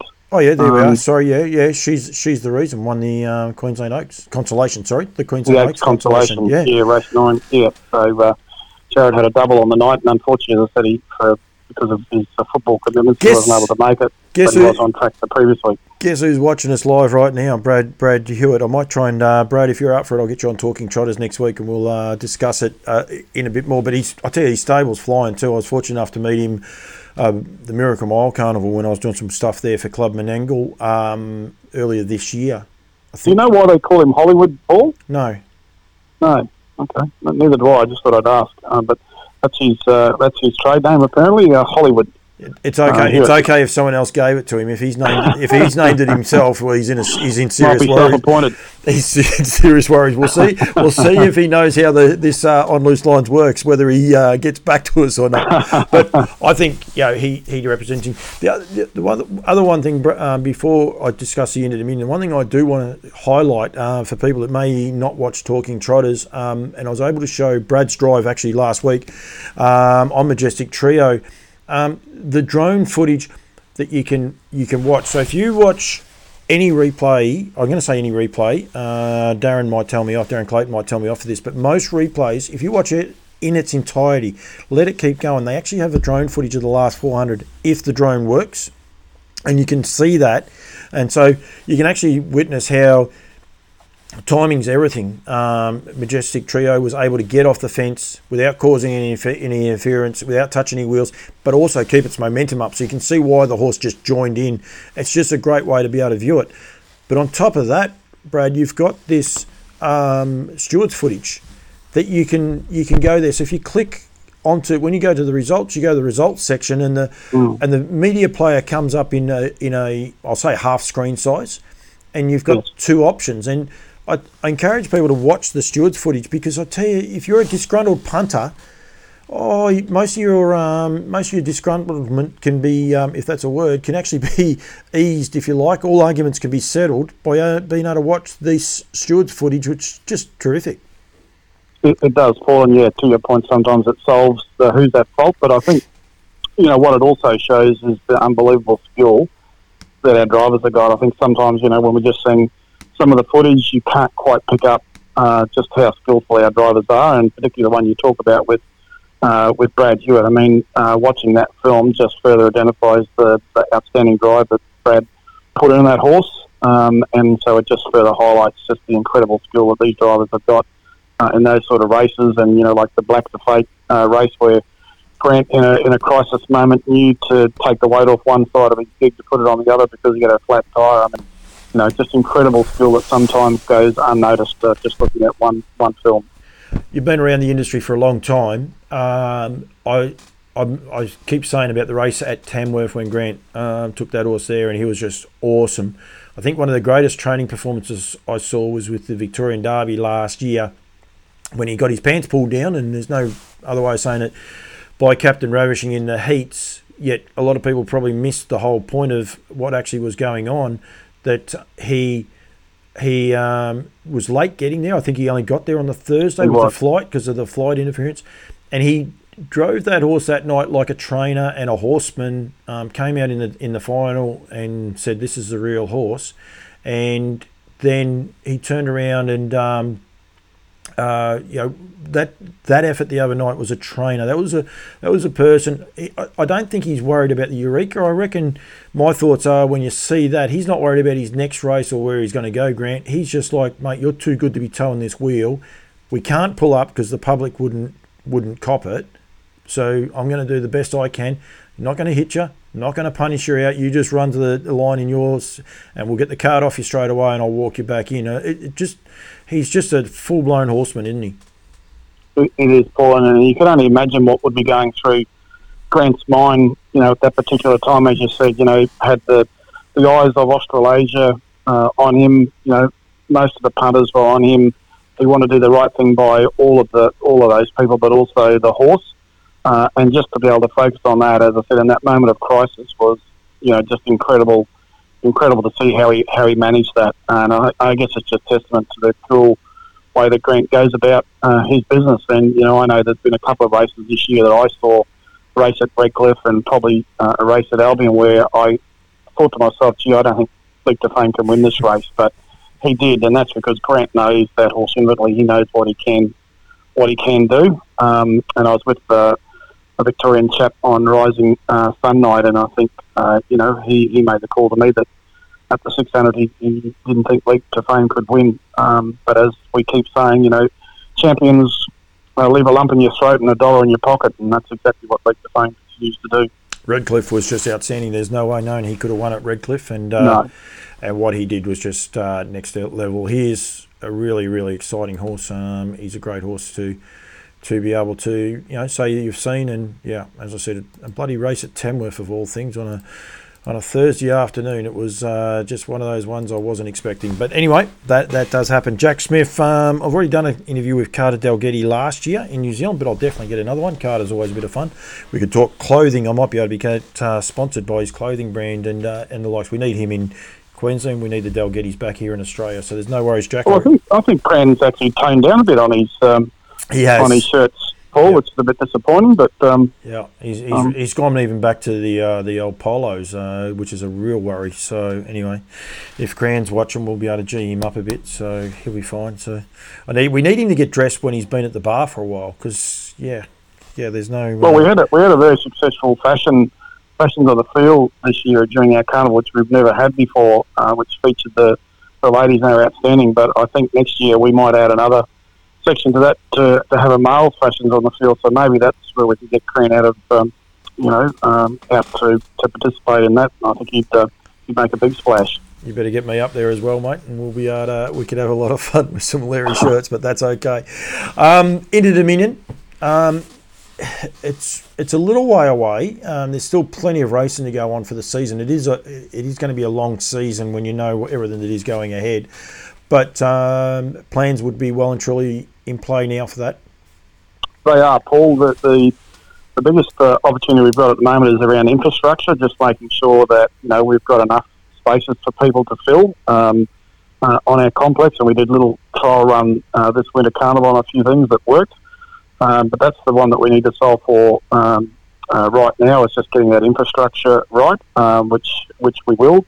Um, I think the conditions for the Dominion got released today. Um, I'd be confident shortly that Racing Queensland will be able to announce, you know, a sponsor of the series, uh, and also we're working collaboratively with Racing Queensland at the moment to um, to get a, a, a headline act for our Inter Dominion. The, the the target market for us, apart from you know the traditional uh, Inter Dominion uh, supporters, will be definitely targeting that under 35 uh, age group to try and get them uh, fascinated by harness racing. Paul. Yep, which is what we we need, and we need people to um, to fall in love with it. Kim Collison's watching, great harness person. Uh, you must be excited though, off the back of the you know such a, a great winter's carnival. You're going to have better weather in theory. I know it doesn't always work that way, um, but in theory we'll have better weather and and um, and and the, and the likes going forward. So you never know how many people you can get there. That's for sure. No, we're going to aim pretty high in terms of how many people we can get there. Um, on top of that, you know, we're building out the social activities uh, as well uh, to support the carnival, uh, and also some accommodation packages and other bits and pieces. We've already got our Inter Dominion micro site that's up on the Creek website where people can go in and check out some details already. They won't be able to see packages and entry fees and those sorts of things just yet because we haven't uh, finalised them, but certainly there's a lot of information on there. And, and Paul, because I'm talking to you tonight, um, don't be surprised if we don't introduce our own beer uh, for, for Inter Dominion as well. Uh, we've got someone making a special beer, a special beer for us uh, at the moment. Uh, I'm not a beer drinker, but um, we may have our own branded beer for sale uh, through the Inter Dominion series as well. You've got to get a sparkling water for me. Mind yeah, and myself, uh, lemon lime bitters for me, Paul. Mind you, I've lashed out. I've gone with the uh, the old Schweppes. I don't know, Schweppes sponsor. They sponsor Menangle, I know that. But yeah, I went out with the uh, the raspberry today, but uh, can't get through the whole lot. It's way too sweet for for me. But but but but that is all right. We will touch more on the um, the Inter Dominion going forward. We'll probably touch on also the new track um, and you know where that all looks and how that all looks a bit later on, Brad. But I just wanted to cover off on the on the Queensland race. Wasn't part of me programming. We hadn't rang about it, so I really appreciate you coming on, mate, and um, and giving us a bit of time. And uh, well done to everyone in Queensland. I think um, it's been a great carnival um, and a lot of fun. I think the other part where probably where you guys you know, you throw rocks at us about the good weather. And um, Matt Cooper says they're great, a great carnival, absolutely fantastic racing and well done. Where the thing where it does fit is here in Victoria, Queensland, and parts of New, uh, New Zealand. Sorry, Tasmania. Sorry, Victoria, Tasmania, and parts of New Zealand. It is cold. It is dark. So we're home mm. and we're inside watching these races. So albeit we can't be there, I think that's the other part where it does it does work. You've got this captive audience, if you like, that are stuck in a house um, and just marvelling at uh, the racing, but also people walking around in t-shirts. I think that's uh, always one of those things. Duncan McPherson is on. Hopefully, we can get an Aldebaran trotter up there next year. Although he'll tell me off. Uh, he did he did breed rocking with attitude. Well, he didn't breed rocking with attitude, but of course he's by his ill-fated sire in Aldebaran Eagle. So uh, yeah, before he tells me off for that one, but we'll try and get him up there um, for that. Um, it's probably one of those things, isn't it, Brad? A bit the APG or the APTS trotting series, fifty thousand. Would have been nice to have got a horse like Aldebaran Miley up there for your Oaks and and potentially hang around for the Derby. Would have made it, uh, you know, a little bit mm. more intrigued. But they're they're teething bumps, and um, everyone can work through those.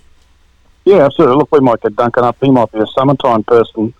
Paul, you know, a bit like me, I, I would sweat in a fridge. Um, so I'm not always uh, great at summertime, but maybe we get Duncan up uh, for a nice uh, humid summer in Queensland for the Inter Dominion. Um, as I said, there'd be a great culling uh, Inter Dominion series as well. We might see Duncan then and his horses. You're good at getting everyone else. What about you get Campbell's comments up there? I'm sure. I'm sure Campbell's comments will, will be up there. I know you love the heat uh, as well, Paul. So I'm sure we'll definitely see you up uh, up in Queensland uh, for the Inter Dominion one one way or another. The dates, Brad. First of December uh, is the is the opening heats, and and um, just behind the scenes at the moment, we're building an unbelievable um, one-off opportunity that I can't say any more about because the owner hasn't uh, finalised it. But you'll see a, a, a massive promotion uh, that everyone's going to want to participate in uh, for our our Inter Dominion. Um, uh, but first of December will be the first uh, the first heat, Paul. Rightio, done deal. Diane Riley, if she's that owner, she's online, mate. I could find out. Uh, she said I should have I should have been there, Paul, interviewing the Queensland identities. I only have to interview one, Diane. You're, you're it, and uh, my ratings go through the roof. So she's always. Well, I, well, well, I think uh, Diane's probably uh, hit the spelling farm for the next couple of weeks, Paul, because she was a, um, a participant at all our race meetings, a number of our social events over the carnival. So I, I think she's uh, giving herself two weeks in the paddock uh, and uh, then we'll see her back uh, back again. Just a little freshen up uh, for Diane, and a chance for us to restock our uh, the click uh, back of the track. Um, uh, Miracle Mile. She told me she was going to some spa place, um, but she she thought she was going on a two week break, but she could only get one week off at that at that stage. She told me the name of the spa, but anyway, she's uh, she's definitely a lot of fun, and uh, that's what harness racing is. It is fun. We want people to be able to enjoy it and uh, get behind it and have, have that sort of fun. So it's uh, definitely definitely is it is good. I've seen some Queensland identities. It might be in New Zealand. Um, might be a bit cooler from over there in Queenstown, I believe. So anyway, story for another day. So they've uh, they've all had a big carnival, so it's all good. Brad, thanks for joining me. Thanks for coming on um, and promoting it. And well done. If you could pass on our congratulations to everyone. I will get in touch with Bricky and we'll do a discussion about the Inter Dominion and how it looks once you've, um, I suppose, announced all of those uh, ones. You haven't told me this one, so that's a bit cheeky of you, but uh, that's all right. He, he, quite often, anyone wondering, Brad does tease it, and I might slip the odd one out there every now and then, just uh, just a bit of fun. but he hasn't told me this one, so I can't I can't slip it out. So there's there's no way I can get into trouble. That's right, isn't it? Yeah, well, I, um, I, I, I struggle to keep secrets, Paul. I just like to feed a little bit of stuff that that I'm able to, uh, just to get people interested and, and fascinated. And as I said, it, it uh, when it comes out, it'll be a, a fantastic promotion. Um, you know, a money can't buy type event for you know certain individuals and maybe a charity uh, as well. But um, um, that's still being still being worked out. Um, but uh, yeah, it'll be something that everyone will want to want to participate in, particularly if you're up here uh, in Queensland uh, for the Dominion Carnival. I'd also watch out for some of the entertainment that we, we might have on over the carnival uh, as well. Paul might be a band or two there that you know uh, that would appeal to yourself um, that we might be able to have on as well. Um, you know, something like a sneaky sound system, you'd be all over them. Um, just to, just to name a, a band. Is what sneaky sound system? Is that a band? wasn't sure. Um, just, just I'll throw you under the bus here. What sort of music do you reckon I enjoy? All sorts. Oh, yeah. I reckon you'll be all sorts, All, Um, but I reckon maybe jazz. give me, give me. about, I don't know if you're watching, but how about I give you a I'll give you a hint, and you'll be able to you'll be able to see. Uh, Duncan has just sent me a message too. Aldebaran Zeus is working out tomorrow night. Uh, so Duncan, if you send me these things before the show, instead of when the show's nearly over, it'll get uh, get further. That is for sure. Um, he will be racing. Um, doesn't say when. Um, I'm confused. Big afternoon at Melton. Okay, maybe I should have read this a little bit better. The appearance of Aldebaran Zeus will add another layer to exciting period before Friday nights. Oh, before Friday nights. Okay, so there's going to be a couple of trials. Um, contender Captain Ravishing is set for a two o'clock hit out at Melton. Um, at Melton, trained train Brett Lilly has confirmed his star Square Gator will also do a solo piece of work. Okay, it's a bit confusing the way that is. Chris Alford will partner him. Don't have a time, but obviously that will be two o'clock workout. Duncan's just give that one to me as well. So mm. I doubt that he's working around with Captain Ravishing, but um, yeah, it's interesting. Uh, might have been a highlight during the night, but story for another day um, and go from there. Um, and the other thing is with uh, Duncan, if you can get Duncan to Queensland, you put a triathlon on. That's that's the go with Duncan, and uh, you'll get him up there. There's no problems there at all. He, he does all the three legs, doesn't he, to the triathlon, not uh, bike or. No, no, no. Yeah, seriously. Yeah, no, no, no. He leaves. Right. He leaves me for dead. No, he's. Uh, uh, I don't think he's the fastest, but he has competed in. Better the under fifties he's finished quite a quite a few of them. So yeah, so uh, no, he's a very very um, passionate man. Um, is, and if with a lot of things, and the triathlons is one of them. Sorry, I've got a text message here. Oh no, I found it. It's okay. I, you know, you get those ones, and I'm like, I've missed someone here um, as well. Right, mate. Um, I will be at Melton, so depending on what time I get there, um, I'll catch up with Duncan a bit later on anyway and just see how that horse does trial. Because, of course, he's heading to North America. Captain Ravishing getting ready for the Eureka. So, plenty more happening in the world of harness racing. Brad, thank you. I really appreciate you coming on, mate, and uh, give me a bit of time. Yeah, anytime. Thanks very much, Paul. Good night, everyone, and uh, have a great breeding season, everyone. exactly. Thank you very much, Brad. That's uh, Brad Steele joining me. Uh, can take that hat off um, as well. So there has been plenty, plenty going on. Big show. It's gone for nearly two hours. Um, but anyway, that's okay. That's what On Loose Line does and has a little bit of fun. Just um, Jared Maloney didn't join in tonight because he wouldn't have been able to because he was at Swan Hill and there was the Heidi George, there it is there, the second heat has been taken about the New South Welshman, Welshman in Ella's Riesling, reason for Alan Bartley and Blake Jones have taken that out. So they'll be contesting next weekend's, next week's final, that is August the 2nd at Bendigo. So they will be there. So um, congratulations to them. I would imagine um, Alf Namala um, would be one of those. Mark Lee Kaz, presidential president's last lady.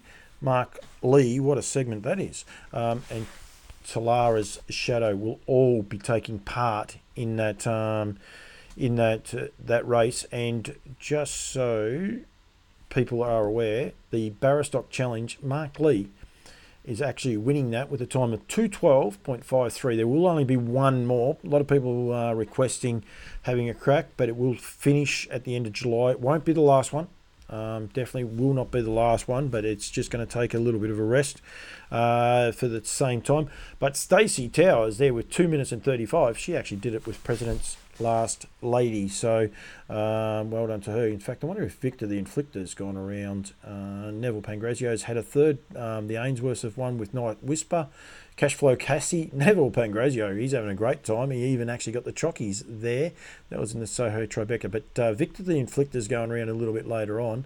Um, keep an eye out for him because he may get the chockies. He might be, I don't know what race he's in.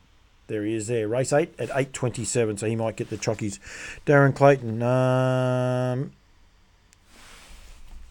Bribie Island Triathlon on the same weekend as round one heats for the Inter Dominion. Darren Clayton, well done to you. Hats off. That's uh, very, very well done. Duncan is possibly still on the line, so I wonder how hard it is. No, I don't think I'm anywhere near fit enough. I want to do one. I've done one, but not a serious one. So, yep, last out of the water, duck out of water. Righto, guys. Thank you. Um, as always, this show is a little bit random, but I really do appreciate both Nick Hooper with the uh, Breed to Succeed. Um, going to be August 20 at Shepparton. Make sure you get in touch with nrequine.com.au or harness.org.au uh, to say that you are going. And of course, there is uh, the chance of winning a service fee to three of these stallions. All you can win it if you're a paid up member with uh, Pastor Stephen, American Ideal, and Vincent with some terrific people going to be there uh, talking on the night. Representatives from KER and Avenel Vet Clinic plus um, USA content as well. Unfortunately, I didn't get an email that I was waiting on to tell you everything about those, but that um, that is it. As I said. Um, really do appreciate everyone else that uh, contributes, the guys at Woodlands um, and the like. So, thank you very much for everyone that's um, had a bit of fun. I'll be back next week. As I said, most probably 99% sure that it will be live from Bendigo Harness Racing Club on night two of the Nutrien Heats. Um, it will be held there, plus the final of the Heidi George with Dr. Kath McIntosh and the team from Lower Long Farms um, and Northern Rivers Equine. Thank you very much for joining me. There it is there. I was just trying to find me my ending, and I will see you all next week live from six o'clock.